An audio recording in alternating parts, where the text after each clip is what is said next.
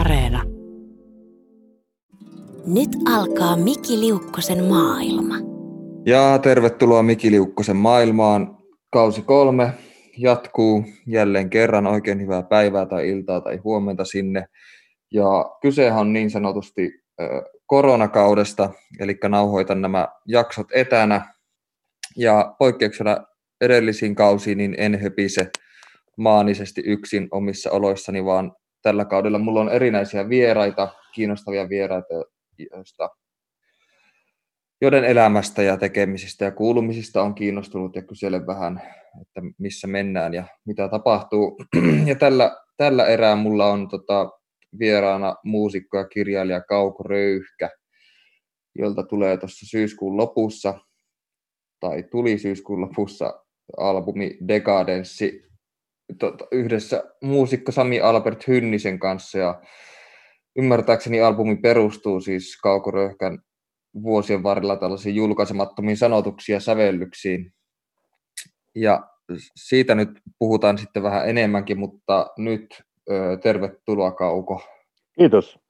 Pitää aina kysyä kaikilta vierailta näin alkuun, kun nyt eletään kuitenkin tällaista poikkeuksellista aikaa, että et, tota, miten sulla on tämä Tämä korona vaikuttanut sun elämään ylipäänsä, että onko se vienyt paljon töitä ja muuten tollaan, kun muusikothan on pitänyt aika paljon ääntänyt tästä, että alalla menee aika huonosti koronan no, takia.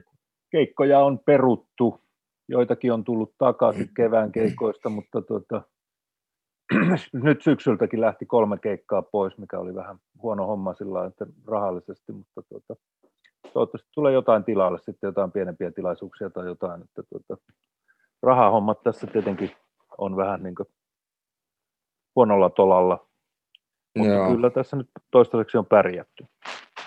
Joo, niin mä oon aika paljon taiteilijoita, muusikoita, kirjailijoita, sarjakuvatekijöitä haastellut tässä, tällä kaudella. Ja tota, kaikkia tuntuu vähän yhdistävän se, että taloudellisesti tekee tiukkaa tällä hetkellä. Että se on nyt niin kuin se, mistä tässä tällä kaudella on paljon puhuttu. Oletko sä joutunut keksimään jotakin uusia luovia ansaintaratkaisuja? No mä en niihin striimauksiin esimerkiksi ole lähtenyt mukaan, mä en oikein usko niihin hirveästi, että ihmiset olisivat semmoisista kiinnostuneita esimerkiksi bändi, bändistriimauksista tai mä en tiedä, sitten pitäisikö yrittää sitten kirjoittaa jotain lehtijuttuja tai muuta, että tuota, saisi niin kirjoittaminen, sitähän pystyy nyt tekemään kuitenkin aika hyvinkin, koska ei oikeastaan minnekään voi liikkua hirveästi. Niin, ja silloin kun mä, mä olin siinä teidän podcastissa vieraana, niin puhuttiin jostain kirjoitushommista. Oliko sulla silloin työn alla joku, joku kirja parhaillaan?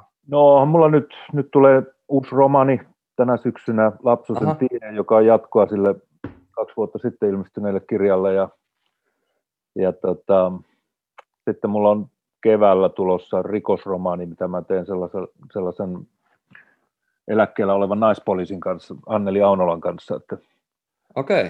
Että vähän tämä rikosromani niin sitten on niin tämmöinen uusi aluevaltaus, että mä kokeilen nyt sitä sitten, kun niistä saa hyvin rahaa. Mites, aika tuottelijalta kuulostaa, että sulla tulee jo ensi keväänä uusi ja nyt syksyllä tulee kirja. Miten sulla, onko sulla joku tietty päivittäinen rytmi esimerkiksi? Oletko sä aamuihminen, kirjoitatko sä aamuisin? Onko sulla Joo, jotain... yleensä, yleensä kirjoitan aamuisin kyllä ja...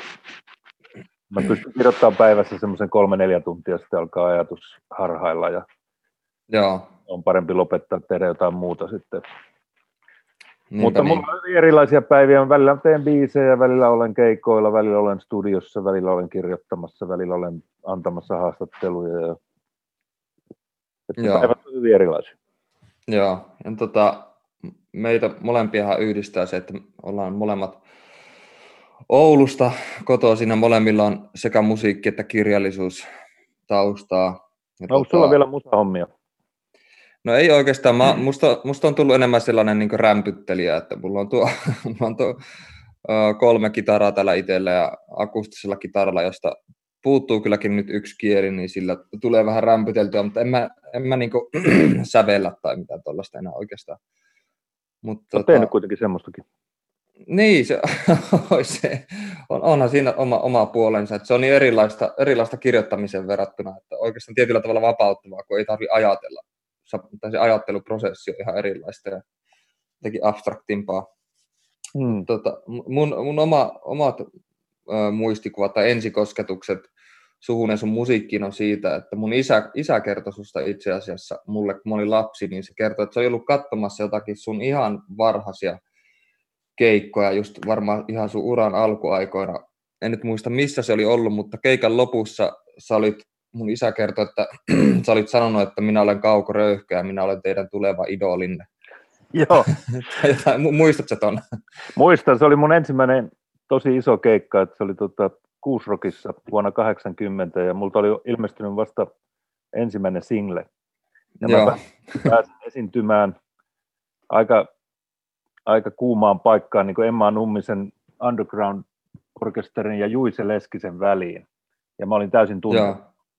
Joo. Mä en myöskään tuntenut mun bändiä oikeastaan juuri ollenkaan. Et siinä oli niin kuin Mattila Riku ja Tikan Hessu, kitaristi ja rumpali, niin niiden kanssa mä olin tehnyt levy, mutta en mä niitäkään tuntenut kovin hyvin. Ja mun piti tavallaan vakuuttaa kaikki. Mun piti vakuuttaa se bändi, missä mä olin, ja vakuuttaa se yleisö ja jättää jonkunlainen muistikuva, että kuka siellä on. Niin tämähän on helvetin hyvä, jos sun isä muistaa tuommoisen jutun, koska tuota, joo, mä, jo. siihen mä pyrin, että, että mä en olisi joku unohdettava artisti sieltä takarivistä, vaan, vaan joku semmoinen, joka jättää jäljen. Joo, ja mun isä sanoi, että se teki, se teki kauhean vaikutuksen, että, että joku, niin kuin, josta ei kukaan vielä tiennyt, niin sanoo tuolla tavalla, niin se oli sen mielestä kauhean vaikuttavaa, ja monet puhuu siitä jälkeenpäin yleisössä, että muistatteko te se yhden artisti, joka sanoi, että siitä tulee teidän idolia, mutta olit, olit, olitko silloin niin kuin varma, että susta tulee kuuluisa? Tai että... En mä ollut varma mistään, mä olin niin kuin täysin... Mä opiskelin vielä tuolla Turun yliopistossa, ja mä olin päässyt sattumalta tekemään levyn. Kirjahan multa oli tulossa syksyllä, ja se levykin oli tulossa, mutta tuota, eihän mulla ollut mitään varmuutta mistään. Se oli, kaikki oli niin kuin täysin uutta, ja, ja kaikki oli mennyt eri tavalla kuin mitä mä olin kuvitellut. Mä ensin luulin, että mä pääsen tekemään levyn mun vanhan bändin kanssa ja kaikkia tuollaista, että olisi enemmän bändimeininkiä, että ei olisi mitään kaukoröhkäys, vaan yksi bändin soittaja ja tollain. Mutta sitten joo. Mä itse niin kuin valokeilaan sillä lailla. Joo. Tehtiin tavallaan semmoinen kasvot, joka jää mieleen. Ja tavallaan mm. se oli oikea ratkaisu. Se oli aika pitkälle Riku Mattilan keksintöä koko homma. Että pistetään M- sä... sille ja pysytään muut takana. Mitä sä tarkoitat sillä, että, että sattumalta päädyit tekemään levyn? Siis oliko se niin kuin... Se tapahtui tosi nopeasti, että mulla oli se kirja oli sovittu jo syksyllä seitsemänkymmentäyhdeksän, että se tulee sy- sitten ensi syksynä.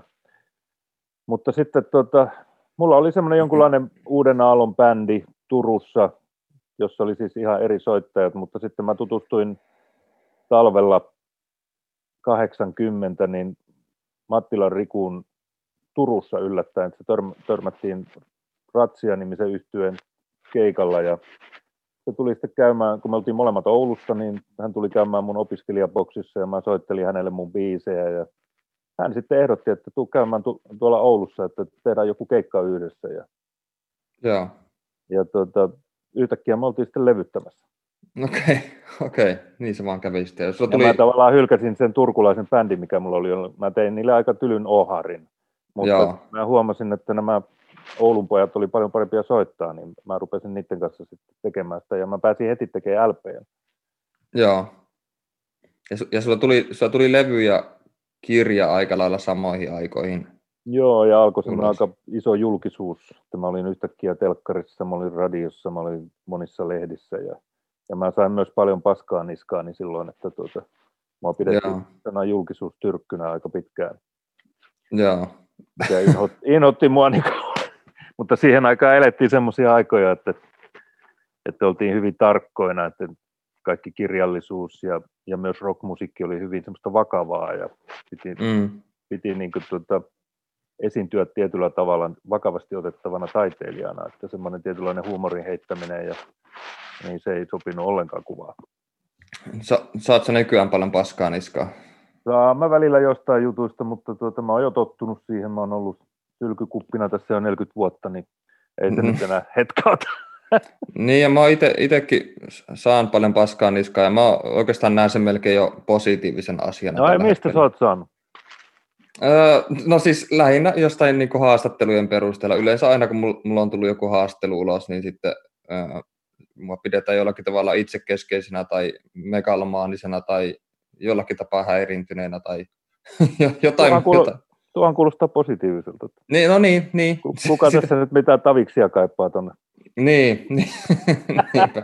Ja, ja, ja tosta, tosta puheen ollen siis tämä uusi levy ö, on nimeltään Dekadenssi, niin tota, kiinnostaa, että mikä, mikä rooli Dekadenssillä on tällaisen niin kuin turkulaisen perheen isän elämässä nykyään?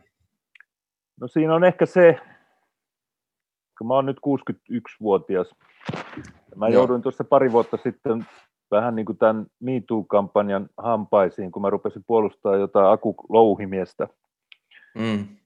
jonka mä tunnen henkilökohtaisesti. Ja, ja mun mielestä se oli aika törkeää, että sitä niin kuin alettiin niin kuin vainoamaan vähän liikaa, vaikka ei ollut mitään selkeitä todisteita kaikesta, mitä, mitä hän on tehnyt. Ehkä hän oli jotain tehnyt, mutta tuota, kuitenkin hän on kova elokuvantekijä ja varmaan yksi parhaita, mitä Suomessa löytyy, niin musta tuntuu aika hirveältä se kaikki, ja varsinkin semmoinen, että joku pannaan telkkarissa niin kuin tuota, tommoseen niin kuin,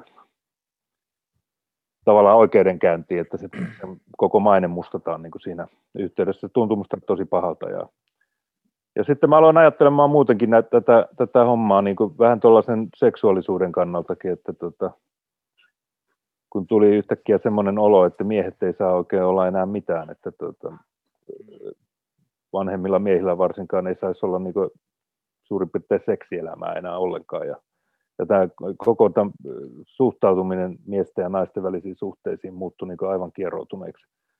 Niin mä ajateltiin sitten Hynnisen kanssa kaivaa esille tämä vanha tuttu dekadenssi, koska mehän ollaan niin kuin tuota kuitenkin dikattu aina kaikkia outoja bändejä ja kummallisia kirjailijoita, joilla on niin kuin hämäriä ajatuksia. Mun mielestä ne on ollut aina virkistäviä, kaikki Henry Millerit ja Bukowskit ja Timo K. Mukaat ja David Bowiet ja tollaiset, joista mm. ei osaa sanoa, että onko ne aina, aina niin oikealla asialla, mutta ne on kuitenkin virkistäviä, ne tuo rikkoo tabuja.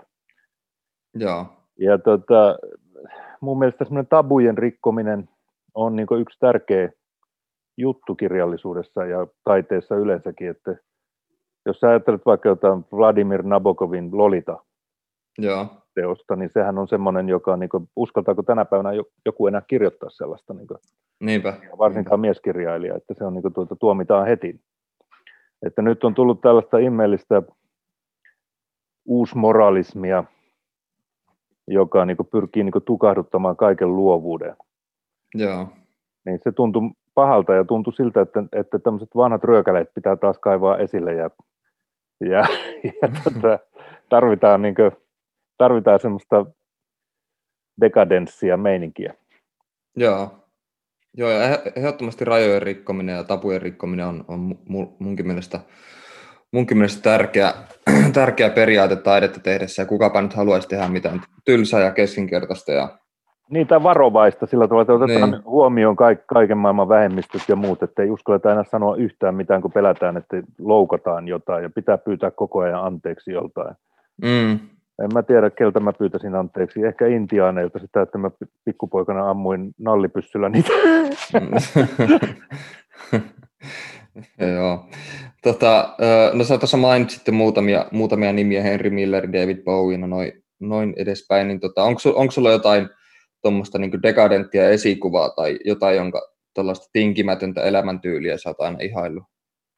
No mähän elän itse asiassa kuitenkin varsin niin kuin normaalia elämää, että mulla on Mulla on perhe ja kaikki systeemit. En mä ole mikään semmoinen narkkari tai sekopää ollut koskaan, mutta tuota, mm. se mitä mä teen sitten niin kuin taiteena, niin se saattaa olla hyvinkin niin kuin rajoja rikkovaa ja outoa. Ja mä oon enemmän tuommoinen Flaubert-tyyppinen hahmo. Flaubert tai Madame Bovaryn kirjoittaja, niin sehän oli semmoinen todella tylsää elämää viettävä tavallinen tyyppi, joka mm. latasi sitten kaiken niin kuin raivonsa niihin teoksiin, jotka, jotka sitten omana aikanaan niin kuin herätti paljonkin pahennusta. Ja, ja. ja tota, hänellä oli tuollainen elämänviisauskin, että, että tuota, kirjailijan pitää tavallaan olla semmoinen niin kuin normaali, pysyä järjissään, mutta sitten ladata kaikki siihen teokseen. Mutta sitten on tämmöisiä taiteilijoita, jotka lataa paljon niin kuin johonkin omaan elämäänsä. Esimerkiksi joku Andy McCoy on tuommoinen värikäs hahmo ja, ja sillä, mutta sitten se musa, mitä tekee, niin on sitten kuitenkin aika tavallista rockia mun mielestä. Niin, että se on siinä kääntynyt vähän tuolla toisinpäin. Niin, että se oma elämä on ehkä mielenkiintoisempaa kuin se kama, mitä se pukkaa ulos. Niin mä haluan taas, että se olisi niin kuin toisinpäin. Joo. Ja mulla, mulla on itellä, itellä käynyt varsinkin julkisuuskuvan kanssa myös vähän silleen kummallisesti, että ihmisillä on sellainen käsitys, että, että mä oon tota, koko ajan jotenkin aivan sekaisin tai että mulla on koko ajan joku hätänä. Vaikka, vaikka niin kuin tode, totuus on se, että mä oikeastaan vietän tosi tylsää elämää. Mä lähinnä istun kotona kirjoittamassa, käyn no, välillä kä- kävelyillä. Sä, sä oot työmyyrä. Niin, niin kyllä. No, no mä olen myös. Mä olen niin kuin ihan sillain, tietysti joskus tulee bailattua ja, ja tollain, mutta ei, ei mitään niin kuin semmoista katastrofaalista, että mä oon aina maksanut kaikki laskut ja mä oon aina hoitanut kaikki asiat ja tollain, vaikka tämä kuulostaa niin kuin tosi tasapainoiselta, kun on sitten ollut tuntenut tuommoisiakin taiteilijoita kuin Arto Melleri ja tollain, jolla on niin kuin ollut pahoja ongelmia elämän, elämänsä kanssa ja niin, jotka elää koko ajan vähän niin kuin veitsen terällä, ja onhan sekin tavallaan mielenkiintoista. Joo. Joo, Mit, mites sun, sun ja Mellerin suhde, olitteko te hyviä, hyviä ystäviä? No ei niin voi sanoa, me oltiin, mä olin Nurmion kanssa, Tuomari Nurmion kanssa hyvä ystävä, ja hän taas halusi aina mennä tapaamaan sitä Melleriä, mikä vitutti mua niin kuin suunnattomasti. Melleri rupesi aina vittuilemaan mulle. Mistä sulle vittuili? No sitä varmaan, mä luulen, että se kadehti sitä, että mulla oli niinku bändi. No hänkin halusi olla niinku rokkari, hänellä oli iso hattu jo valmiiksi päässä ja kaikkea tuollaista ja huumeongelmat ja kaikki oli olemassa, mutta tuota, sitten minä, joka en sekoillut, niin mm-hmm. kuitenkin mulla oli bändi. Joo. Se vitutti sitä suunnattomasti. Joo. Okei. Tuosta tota, Dekadenssilevystä vielä, niin mikä näissä Dekadenssilevyillä levyillä olevissa, olevissa kappaleissa, niin mikä niissä on erityistä sun mielestä? No, siinä on mene, semmoinen just meneminen semmoiselle pimeälle puolelle. Siinä on esimerkiksi biisi nimeltä Seksuaalisuus, jonka Hynninen laulaa, mutta se on, se on mun teksti. Ja tota... Sitten siinä on biisi nimeltä Likainen ikkuna, joka niinku tota, siinä taas päähenkilö on ehkä tuommoinen vanhempi äijä, joka niinku tota, jonka nuori tyttöystävä on mennyt esiintymään pornoelokuvaa ja se joutuu sille niinku tilittämään sitä. Niin, että tota, siinä on tämmöisiä teemoja, jotka menee vähän tuollain niinku vyön alapuolella. Ja, ja, yeah. Mutta siinä on sitten esimerkiksi helvetin hieno Arthur Rimbaudin, mitä se lausutaan, Rimbaud, hänen mm. runonsa Bohemiaadi, jonka toi Einari Aaltonen on suomentanut, ja me tehtiin siitä, se on nyt julkaistukin jo. Ja tota, nämä Rimbaudin runot niin aukesi mulle nyt nimenomaan niin Einarin äh, suomennosten myötä. Aikaisemmin niistä oli aika lukukelvottomat suomennokset, eikä, eikä niitä pystynyt eikä käyttämään millään tavalla, mutta nyt, nyt niitä pystyy säveltämään. Ja Ja tämä on nyt ensimmäinen, mikä ilmestyy. Ja sehän on aivan mahtavaa kamaa, niin kuin sillä, että siinä aukeaa kyllä taivaat ja päästään niin kuin todella syvälle. Ja, ja jotain tämmöistä mä haluan niin kuin, myös tässä levylläkin, niin kuin Hynnisen kanssa haluttiin just niin kuin, tuota, päästä vähän näistä tunkkaisista kuvioista ja tunkkaisesta keskustelusta, mikä viime aikoina on ollut, ja kaiken maailman niin kuin, ilmastonmuutoksista ja koronaviruksista ja muista niin kuin, jonnekin ihan niin kuin, muihin ajatuksiin. Joo. Et, että, tuota, sitä on niin paljon julkisuudessa jo kaikkea tuota, maailman tuskaa, että tuota, välillä voisi mennä johonkin semmoiseen niin kuin, vielä tuskaisempaan. niin, niin. Joo, ja, ja Rimbaud tai Rambuu, miten se nyt laustaankaan, niin on, on kyllä omia suosikkirunoilijoita ehdottomasti ja oikeastaan hyvä, hyvä valinta Dekadenssi-nimiselle levyille, koska... Jos no hän eli ainakin sen tyyppistä elämää, että se, sehän oli, hän kirjoitti ne runonsa tosi nuorena, viisitoista-kahdeksantoistavuotiaana, ja sen jälkeen ei kirjoittanut enää mitään. Lähti mm. asekauppiaksi et, Etiopiaan. Joo, kyllä, kyllä, kyllä. Ja tota, se, on, se on vaan vähän mielenkiintoista. Mä en ole kuullut tuota kyseistä kappaletta kylläkään, mutta kiinnostaa kyllä kuulla, että miten, se on, miten tämä runo on taittunut niin kuin biisiksi, koska Rimbaudin tuo niin tuo tommonen tyyli kirjoittaa aika vapaamuotoinen ja aika vaikeaa ja välillä pitkiäkin lauseita ja rikkoo tällaista perinteistä sen ajan varsinkin, niin sen ajan semmoista niin runosoinnullista rytmiä. Oliko se hankala sovi, sovittaa? Ei, se oli tosi helppo ja siinähän oli tietynlainen rytmi, mikä meni melodiaan ja, okay. ja mä hain siihen vähän sellaisen epätavallisen melodiaan, että, että siinä olisi semmoista perinteistä laulua, isolla äänellä laulettua juttua mukana, että tuota, ei mitään semmoista kähinää. Ja, että se on hyvinkin erikoinen rockibiisi, mikä siitä syntyi sitten. Joo. Että siinä on ja. vähän tuommoista Georg Ots-meininkiä mukana. Joo, niin just. Tämä on Miki Liukkosen maailma. Tässä välissä muistutan kuulijoita, että kuuntelet Miki Liukkosen maailmaa kolmatta kautta, ja mulla on tässä parhaillaan haasteltavana muusikko ja kirjailija Kauko Röyhkä, jolla on vähän puhuttu tuosta uudesta Kaukolta ö, ilmestyvästä albumista nimeltä Dekadenssi. Ja tota, nythän on vähän sillä tavalla, että kun levy julkaistaan, niin julkaisun kohdalla Pitää, pitää aina jotain ääntä itsestään ihan uudella tavalla, että tämä levy noteerattaisiin. Tai sama juttu myös kirjankin kohdalla varmasti, ja oikeastaan varmaan Joo. kaiken. Niin onko, onko tässä musamaailmassa tämmöistä niinku huomiotalouden lait sulle jotenkin niinku hankala tai epämiellyttävä asia, että pitää jollakin tavalla pitää mölyä? No se on vähän käynyt erilaisia vaiheita, että silloin kun mä nuorena aloitin tämän homman, niin tietenkin kaikki tuommoinen julkisuus vähän aikaa niin kuin hiveli mun itsetuntoa. Mm. Mutta tuota, sitten myöhemmin siitä on tullut vähän sellainen arkipäiväinen homma, että se on pakko tehdä, että saataisiin esille näitä levyjä, jotka ei helposti mene kaupaksi, jotka on kuitenkin vähän omituisia. Ja ne ei ole sitä perinteistä suomirockia tai suomipoppia missään nimessä. Ja, ja kirjojen kanssa sama juttu, että, että sitä on joutunut tekemään. Ja nyt viime aikoina mä oon ollut aika vähän julkisuudessa, että mua on pyydetty esimerkiksi moniin T V-ohjelmiin, mutta mä en ole lähtenyt niihin, koska niissä on nykyisin aina joku ihme konsepti, jonka mukaan pitää mennä, pitää itkeä tai halailla tai jotain. Mm-hmm. Ja tuota, mä en niin kuin jaksa sitä oikein, mä, mä haluan vaan niin kuin tulla puhumaan siitä jutusta, mitä mä olen tekemässä ja niin kuin omana itsenäni mä en välitä, mä en halua itselleni sitä julkisuutta, mä haluan julkisuutta vaan sille uudelle levylle tai uudelle kirjalle. Joo. Oot sä tuolla ylipäänsä itsevarma ihminen?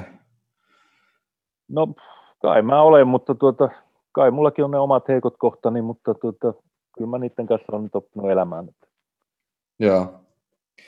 No tota, tosta, tosta, tota, julkisuudesta puheen ollen, niin puhutaan hetki vähän tuosta sun Facebook-tilistä, joka on aika suosittu, ja siitä varmaan puhutaankin aika paljon, paljon muutenkin ja tollaan, mutta tota, sä kirjoitit joku aika sitten mun mielestä aika tällaisen paljastavan päivityksen, jossa sä sanoit, että, että sä et katso tai kuuntele susta tehtyjä ohjelmia, etkä sä ole itsekään aina samaa mieltä Kauko Röyhkän kanssa, joka, joka, joka laukoo mitä tahansa. Ja mä oon oikeastaan aika samaa mieltä myös, myös tuosta, että mulla on myös sama, sama tilanne oman, oman julkisuuskuvan kanssa, että mä en koskaan kato omi, niin kuin, tai kuuntele omia haastatteluita tai kato mitään, missä mä oon ollut vieraana tai, tai lue omia haastatteluita, koska monesti sitten kun niitä lukee, niin sitten musta vaikuttaa, mä oon aina silleen, että no en mä tota mieltä oikeastaan, en mä no, noin ajattele, tai että tuo on sanottu vähän kömpelösti tuossa, tai muotoiltu kömpelösti. Tai... Niitä jää liikaa kelaamaan, ei se kannata niitä, niitä tsekata, ne menee ohi kuitenkin niiltä lukijoiltakin, ja, ja tota...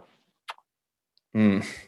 se on parempi vaan, että se homma pyörii jotenkin eteenpäin, ja ei ala liikaa miettimään asioita, ja kun mä tiedän taas sitten ihmisiä, jotka on ollut keränneet itsestään lehtileikkeitä, tai tsekkaa koko ajan, googlettaa omaa nimeään, ja ja katsoa, mitä siellä on, ja mä en tee sitä juuri koskaan. Joo, joo. Ja tota, mä en halua nähdä omaa naamaani telkkarissa, ja enkä mä niitä lehtijuttujakaan jaksa lukea, koska ne kun toimittajat kuitenkin, vaikka monet on ihan hyviä kirjoittajia sillä, mutta ne kuitenkin kirjoittaa sen omalla tavallaan, ja sitten se homma vähän muuttuu. Mm. Ja sitten kun sitä alkaa liikaa niin kelaamaan, niin tuota, siinä menee vaan yöunet, että parempi, parempi kuin antaa vaan kaiken olla, ja Yleensä ne otsikot on vaan tärkeimpiä, koska ihmiset lukee yleensä vaan otsikot, että aika monetkaan ei ala lukemaan sitä koko juttua. Joo.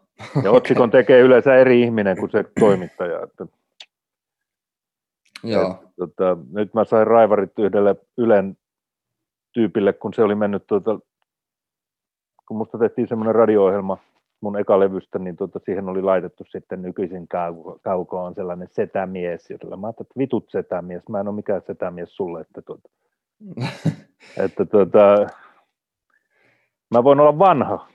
Mutta mm. mä en ole mikään setämies. Setämies tarkoittaa semmoista jotain niin kuin naisten kähmiä ja, ja limasta ukkoa ja, ja tuolla, että en mä ole semmoinen. Jaa. Että tuota, se on musta alentavaa sanoa jotain tuollaista, koska sitten sen jälkeen mitä tahansa mä sanon, niin se, mä, mä olen niin kuin semmoisessa altavastajan asemassa, että mä olen joku naurettava tyyppi, joka yrittää sanoa jotain.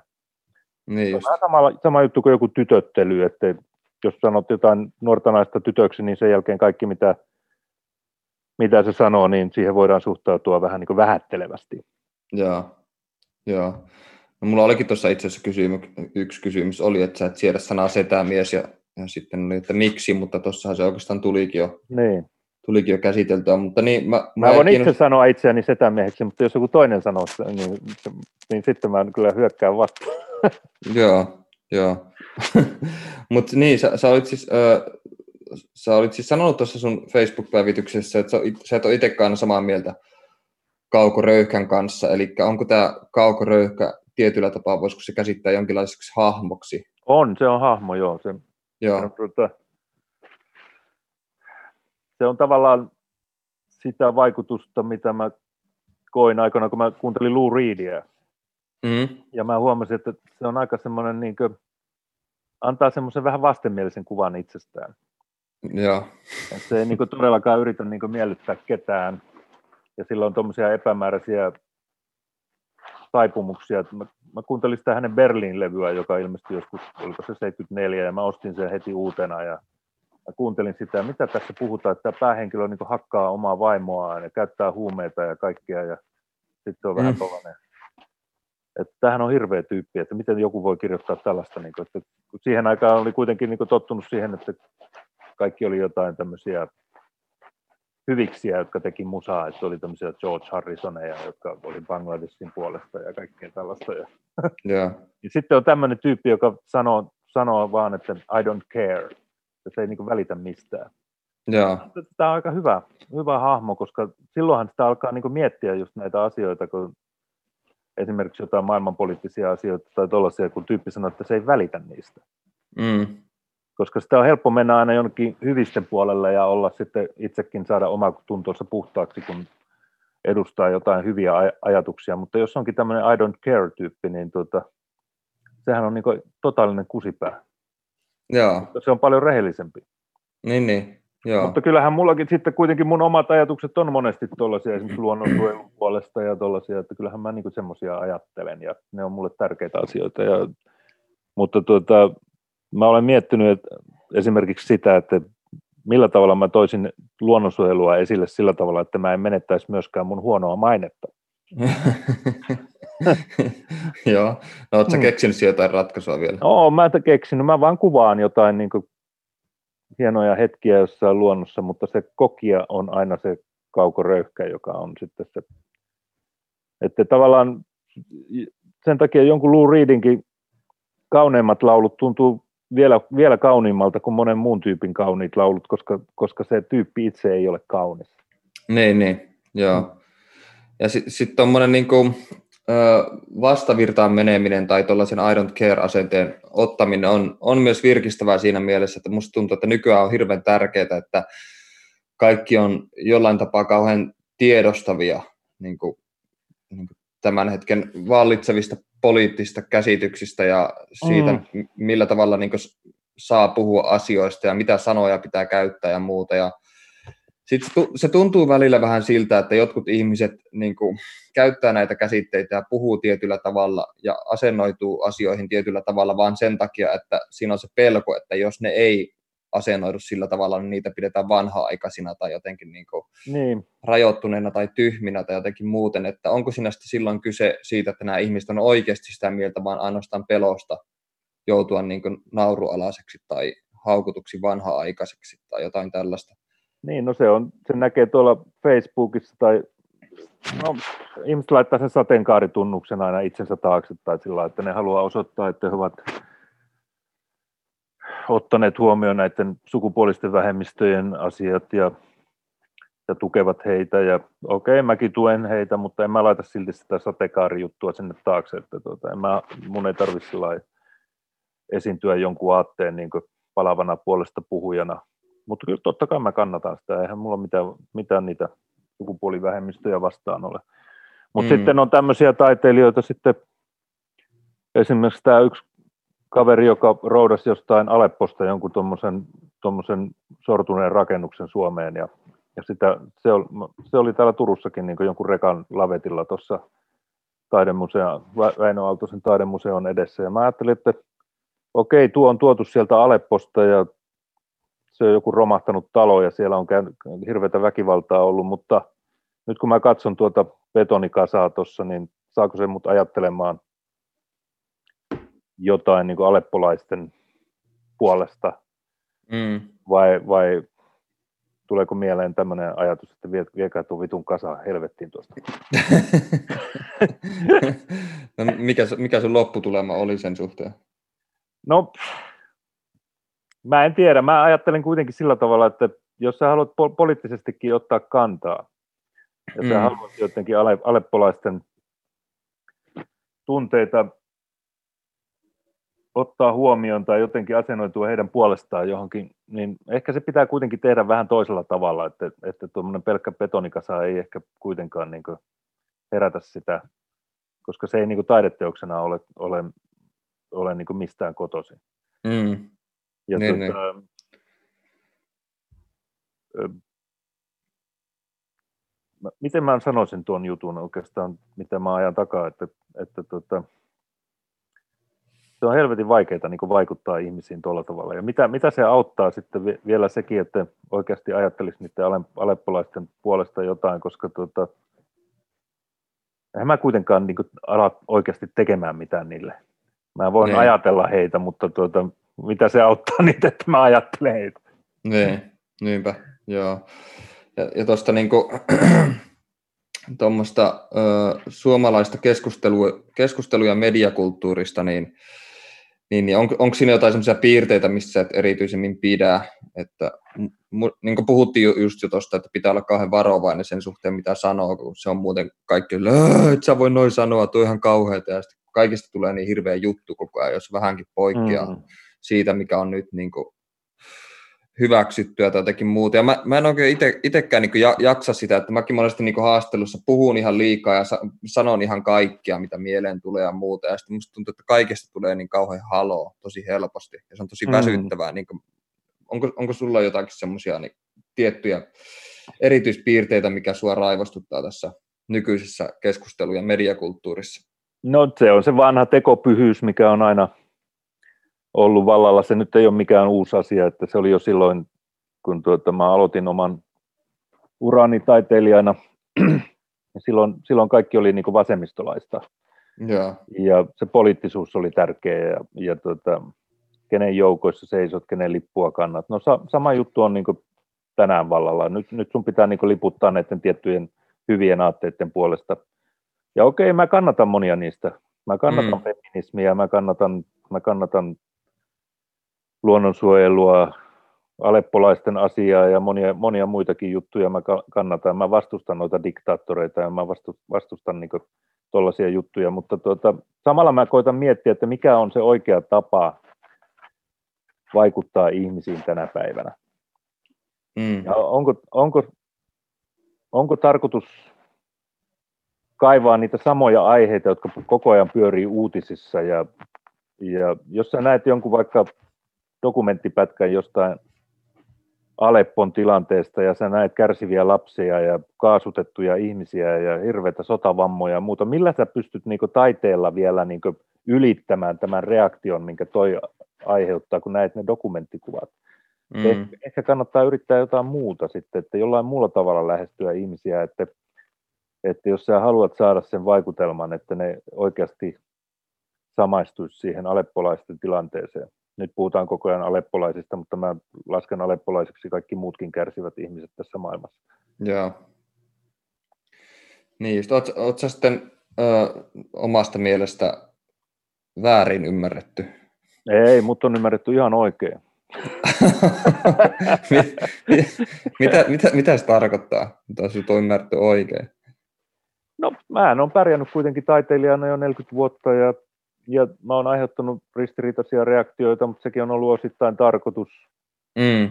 Ja se on mun mielestä niin kuin taiteilijan tehtäväkin, että tuota, semmoinen liian kiltti taiteilija, niin se on, sehän on pelkkää tapettia sitten, että ei se, sillä ole mitään niin kuin merkitystä, se vaan niin kuin Se vaan niin nuole, nuoleskelee. Joo, niinpä. Ja mä oon itsekin huomannut sen, että tota, ö, tosi harva nykytaiteilija oikeastaan tekee muuhun minkäänlaista vaikutusta, että, että se vaan tuntuu niin jotenkin tasapaksulta ja kevyeltä ja jotenkin niin kuin sellaiselta yhdentekevältä. Että sellainen, sellaista vaaran tunnetta ja sellaista, että mua jollakin tavalla häiritty, niin se, sellaista niin kaipaa aika paljon ja on niin kuin yhden käden sormilla laskettavissa ne taiteilijat, jotka niin kuin omalla kohdalla vielä pystyy tähän, jotka herättää semmoisia niin kuin kauhistuneita tunteita, että voiko noin tehdä, ja tämä on ihan kamalaa, mutta sen jälkeen, kun on päässyt siitä shokkireaktiosta yli, niin sitten tavallaan tulee sitten se ihastuminen ja semmoinen tietty katarsis, että jotakin on niin kuin nyt herätelty omassa sisä, niin kuin itseni sisällä, ja jotakin lukkoja ehkä avattu, ja saatu niin näkemään asioita eri tavalla, mikä on aika, aika harvinaista musta nykyään, jos, jos mä luen vaikka jotain nykyromaaneja tai muuta, niin musta tuntuu, että kaikki kirjoittaa samoista asioista tai samalla tavalla, tai, tai että siinä ei sinänsä mitään, niin kuin, mikä antaisi mulle jotakin uutta. Mm. Et, tota, jotenkin niin sitä, just y- ymmärrän hyvin tuon tavallaan tuon semmoisen niin häiritsemisen tarpeen ja sitten provokaation ja kaiken, kaiken tollaisia. Siksi mä oikeastaan kysyin tuosta väärin ymmärretyksi tulemisesta, että siinä on aina sitten se, se, se tavallaan se riski, tai ei se nyt riski ole, vaan se on oikeastaan vaan hyvä juttu, mutta siis se, että kun tekee jotakin rohkeutta tai jotakin sellaista niin oikeasti järisyttävää, niin sitten ihmiset monesti käsittää sen aina ihan väärin ja hyökkää sitten tätä taiteen tekijää kohtaan jollakin tavalla. No, mutta se kuuluu asiaan, että niitä pitääkin mm. hyökätä, ja tuota, jos ne ei hyökkäisi, niin silloinhan se ei olisi niin kuin tehnyt vaikutusta. Niinpä niin. Se on, sel- se on selvää, että se tietty iso osa ihmisistä suhtautuu niin kuin sillain kielteisesti semmoiseen taiteilijaan, joka, joka tuota, ravistelee sitä koria liikaa, tai niin kuin englanniksi sanotaan shake the basket. Mm. Eli tuota, aiheuttaa sitä närää. Joo. Mutta sitten ne tietyt tyypit, joilla on ehkä enemmän herkkyyttä ja, ja älyä tulkita asioita, niin ne taas pystyvät sitten niin näkemään, näkemään sen mielenkiintoisen puolen siinä, että tämähän niin antaa uusia ajatuksia. Mm.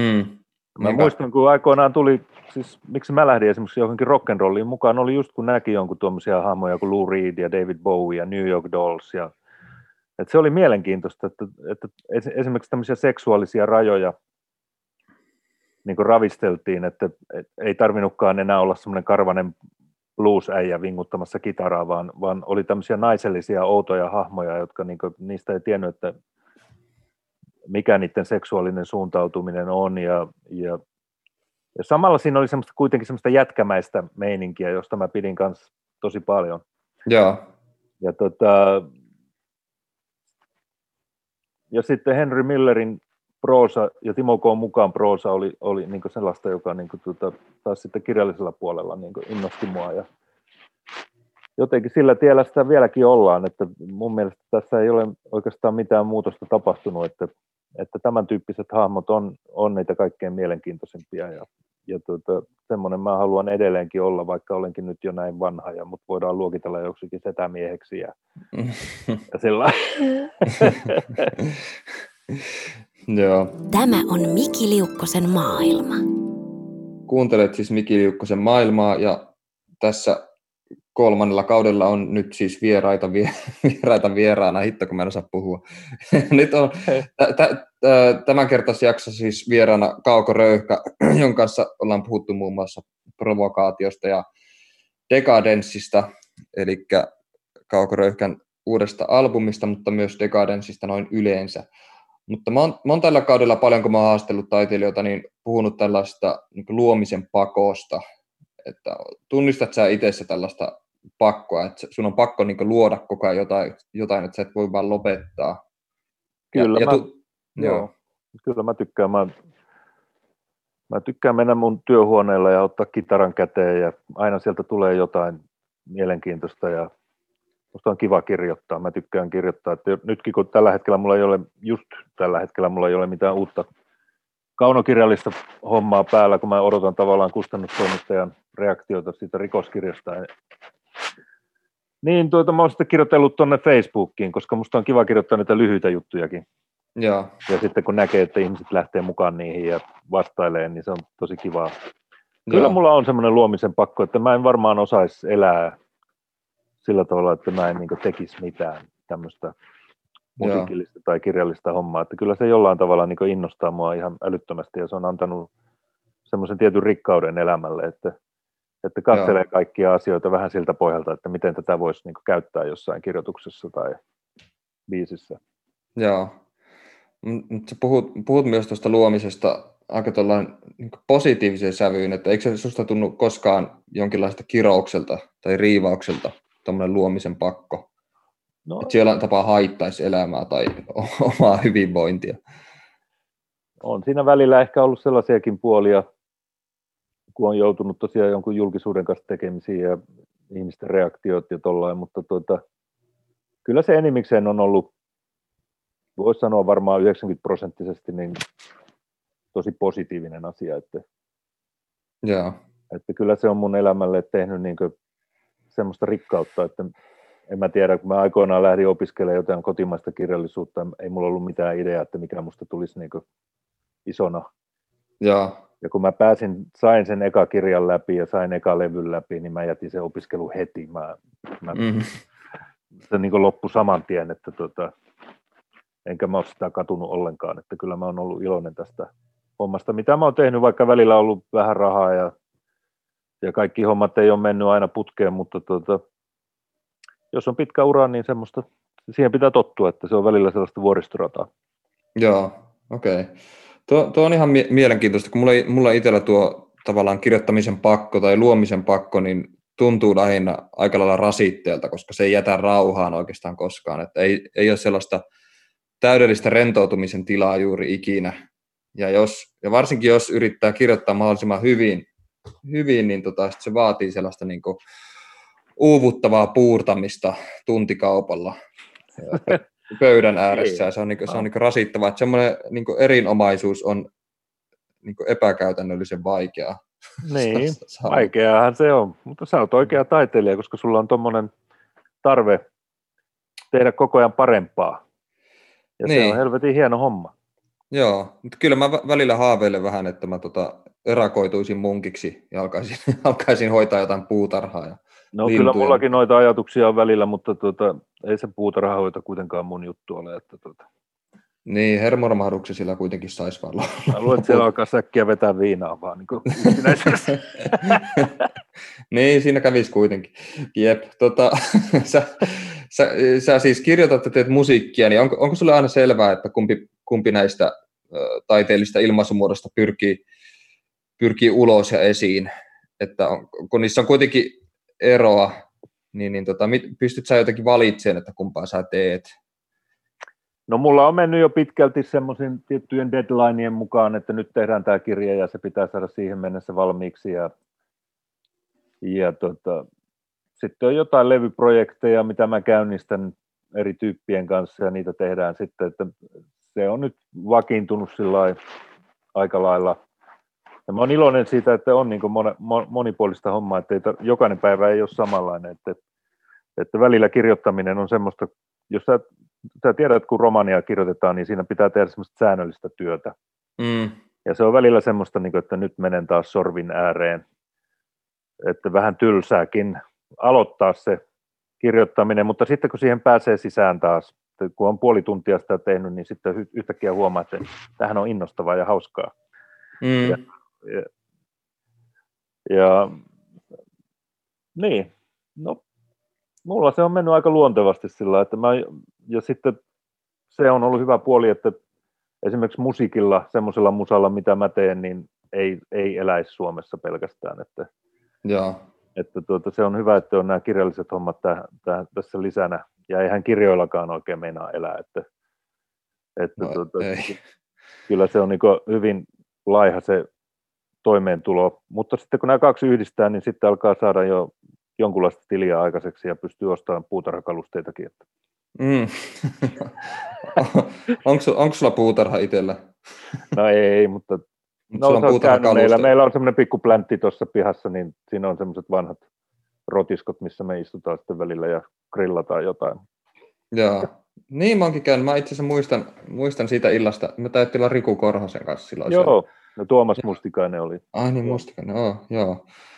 Sisäpiirijuttuja tulee tässä nyt vähän. Tota, onko, onko sulla, sä oot nyt Henry Milleristä ja Timo K. Mukaasta puhunut paljon, ja Timo K. Mukaan on itselle myös tosi läheinen, läheinen kirjailija, tällainen hieno arktisen hysterian edustaja ja muutenkin mielenkiintoinen hahmo, kauniita voimallisia kirjoja. Onko sulla jotain tiettyjä kirjallisia id- idoleita, joita sä voisit nimetä tässä?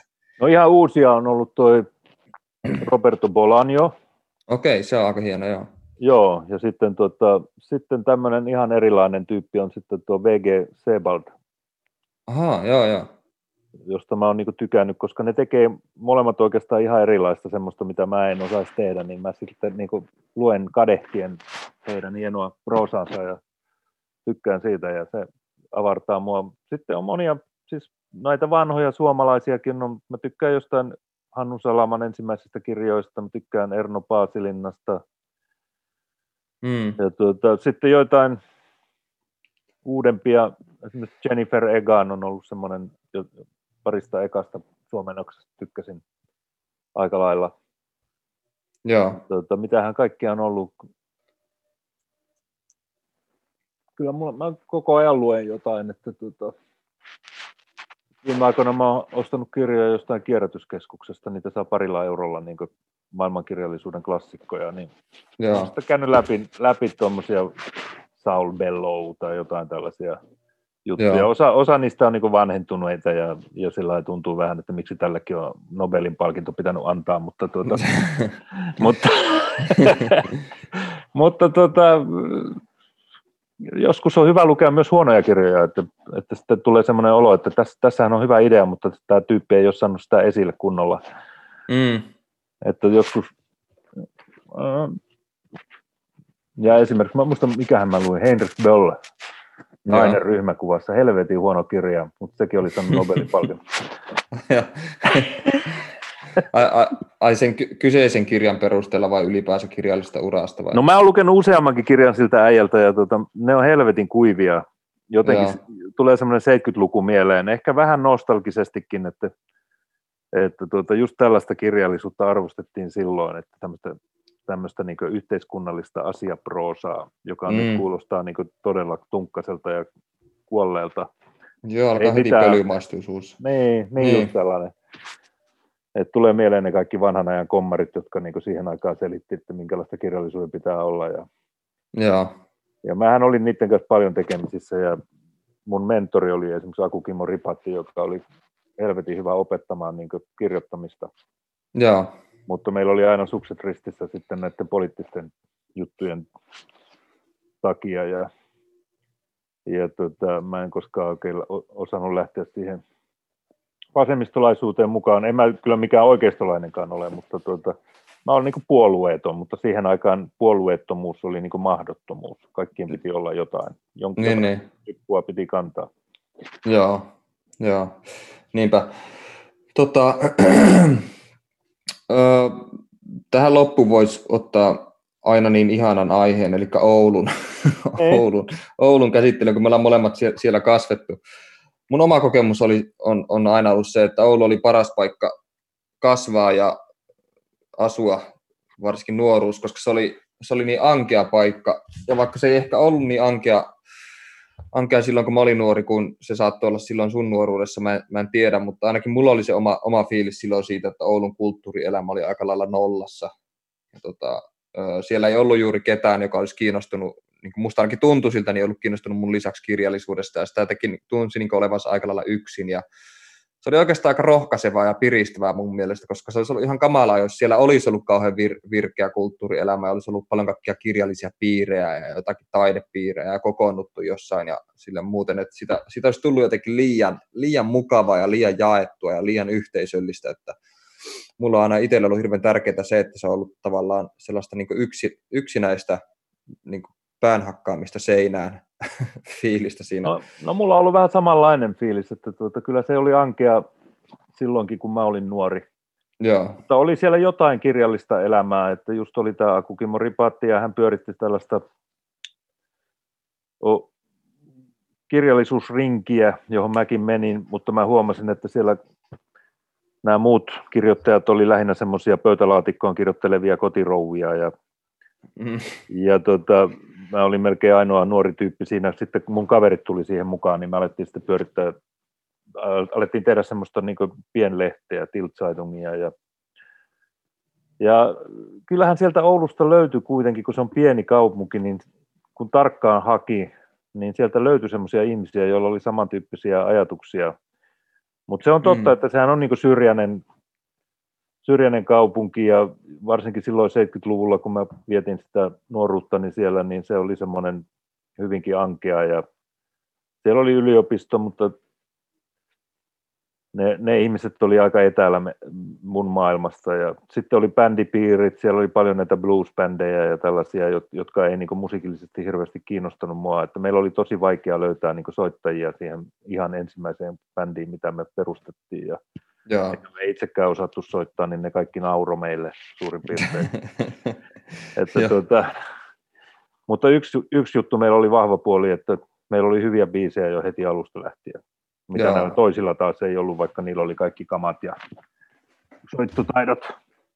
Joo. Virittää ja kaikkea muuta, muuta tehdä, mutta, mutta niiden niin kuin ideapuoli oli niin kuin monesti nolla. niin, niin. Joo. Mutta tota... Joo, siis musiikkikaupunkihan Oulu on kyllä aina ollut, hmm. varsinkin he- hevikaupunkinahan se tunnetaan. Ja ehkä, se, ehkä se käsitys siitä, oma käsitys silloin nuoruudessa se, että siellä ei ollut minkäänlaista kirjallista elämää, niin oli vähän väärää. Toisaalta siinä oli myös varmaan tekemistä myös sen kanssa, että mä en, hal- mä en niin tavallaan tietoisesti halunnut, että siellä edes olisi ollut sellaista. Että jos mä olisin havainnut sellaista, niin mä en olisi, mä en olisi halunnut olla siinä osallisena. No mä uskon sen, koska tuota, sama juttu oli mulla, että tuota, mä en halunnut sitoutua mihinkään niin kuin porukkaan. Mm, mä halusin olla tavallaan yksin ja tehdä itse sen oman urani, että mä en halunnut minkään porukan siivellä niin kuin päästä pinnalle. Joo. Että tuota, pohjoissuomalaiset kirjailijat tai joku tällainen jengi, niin tuota, semmoisesta mä pysyttelin etäällä. Joo. Että tota, se oli ihan selvää, että mä tulen niin kuin omana itsenäni esille, enkä minkään, minään pohjoissuomalaisena taiteilijana. Siihen aikaan pohjoissuomalaiset taiteilijat oli semmoisia ruikuttajia, että meille ei anneta apurahaa, kun helsinkiläiset saa kaiken. Ja... Ja. No en mä tommoseen lähde mukaan, että tuota, ehkä niille ei annettu apurahaa sen takia, että ne ei ollut tarpeeksi hyviä. Käyt sä usein Oulussa nykyään, teet sä sinne henkisiä paluumatkoja? No mä käyn siellä keikoilla ja siellä on paljon mulla ystäviä tullut ihan viime vuosinakin ja mun mielestä siellä on aktiivinen meininki. Ja, ja. ja edelleenkin Ouluhan on aivan helvetin kaunis kaupunki ja mm. se joki, joki ja ne saaret siinä ja, ja tota, meri. Kyllä mä, mä teen siellä aina semmoisia sentimentaalisia kävelyretkiä, kun mä oon siellä. Kun mä herään jossain hotellissa, niin mä, mä lähden aamulla pitkälle kävelylle ja käyn katsomaan kaikki vanhat paikat. Ja Ja kyllä se on mun mielestä edelleenkin inspiroivaa, vaikka ne on purkanut sen puu, puutuiran jo kahdeksankymmentäluvun alussa. Sehän oli mun lapsuuden maisemaa ja ne puutalot ja kaikki, että, että siellä asuu mun kavereita ja oli kiva leikkiä niissä marjapensaissa ja pihoissa. Ja, ja tuota, ne, oli, ne oli aivan upeita, että ne on mun niin kuin semmoista sielun maisemaa niin kuin nuoruudesta ja, ja tuota, se on aina, aina mulla muistoissa kyllä. Mutta joo. Edelleenkin Oulu on kaunis kaupunki ja Ainolan puisto on aina semmoinen paikka, jossa mä tykkään kulkea. Ja... Joo. Joo, mulla on vähän sama, että nyt kun on tänne Helsinkiin muuttanut, niin arvostus Oulua kohtaan on noussut hyvin paljon. Aina kun siellä käy, niin se tuntuu tosi nostalgiselta. Oikeastaan vähän niin kuin haaveilen, että sinne palaisi vielä jossain vaiheessa uudestaan, kun mä mietin, että helvettiä, kun mä täällä Helsingissä teen, kun, kun täällä vaan tulee istuttaa kotona, enkä mä edes käy täällä missään kulttuuririennoissa koskaan tai ole missään tekemissä kenenkään kanssa, niin parempihan se olisi istua yksin kotona Oulussa kuin täällä, kun täällä on niin helvetin kallista istua yksin kotona verrattuna Ouluun. Niin, uh. vuokrat on kalliimpi. Niin, niin muutin Turkuun sen takia, että se Helsingissä asuminen oli aika kallista ja, mm. ja tuota, täällä on niin kuin helpompi. Täällä löytää myös nuo kirjailijat ja tommoset, niitä ei ole liikaa, niitä on just sopivasti. Että tuota, noita. Eilenkin olin kirjan julkkareissa, tuossa kolmen kirjailijan kirjan julkkareissa ja oli taas kiva nähdä noita tyyppejä Joo. täällä. Ja Joo. Turku on aika hyvä ratkaisu, jos, jos ei halua asua Helsingissä eikä, eikä voi muuttaa Ouluun. Niin. Joo, se on. Pitää, pitää pitää mielessä kyllä tuokin, mutta tota, eipä mulla tässä oikeastaan muita kysymyksiä nyt olekaan. Ja oli kiva, kiva jutella sun kanssa, Joo, kuulla vähän sun kuulumisia. Jutella. Joo, ja kiitos paljon Kauko Röyhkä ja kaikkea hyvää jatkoon ja onnea tulevalle levylle. Joo, kiitos ja hyvää sullekin kaikkea. Joo, kiitos. Tämä oli Miki Liukkosen maailma.